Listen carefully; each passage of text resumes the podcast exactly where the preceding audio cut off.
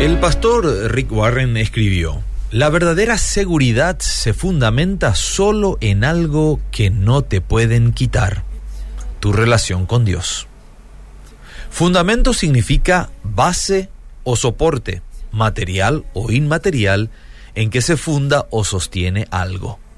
Por ejemplo, la vida misma se basa sobre un fundamento. Y quizás la pregunta sea qué clase de base es la que sostienen nuestras vidas. En la vida cristiana podemos distraernos mucho con los sentimientos. Le damos una atención especial a lo que perciben nuestros sentidos. No es recomendable que nuestra fe esté fundada en experiencias bonitas o en canciones que nos hagan llorar.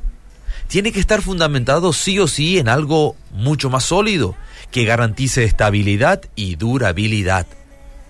Cualquier constructor sabe que un fundamento sólido es de suma importancia en la construcción de un edificio. Hasta la estructura más preciosa puede agrietarse y desmoronarse si el cimiento es inestable. En la historia que Jesús contó sobre los dos constructores, notamos que por un tiempo, quizás, nada se veía mal en la casa construida sobre la arena.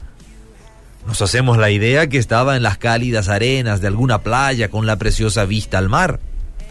Pero después que llegaron las tormentas y los torrentes de las lluvias, llevaron a aquella vulnerable casa a la ruina. Espiritualmente muchos tratan de construir sus vidas sobre arena. En lugar de construir sobre el fundamento de la obediencia y el compromiso con Jesucristo, construyen sobre la arena inestable de una profesión vana, porque la fuerza propia, la justicia propia y la seguridad de sí mismo son bases defectuosas.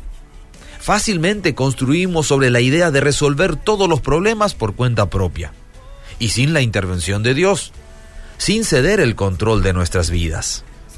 Eso es construir la vida sobre incertidumbre.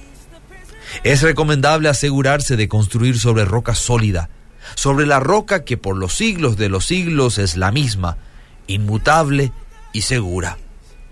Porque Cristo es la roca que permanece. Todo lo demás es arena movediza. This is the day of favor. Good news is in the air. Hope has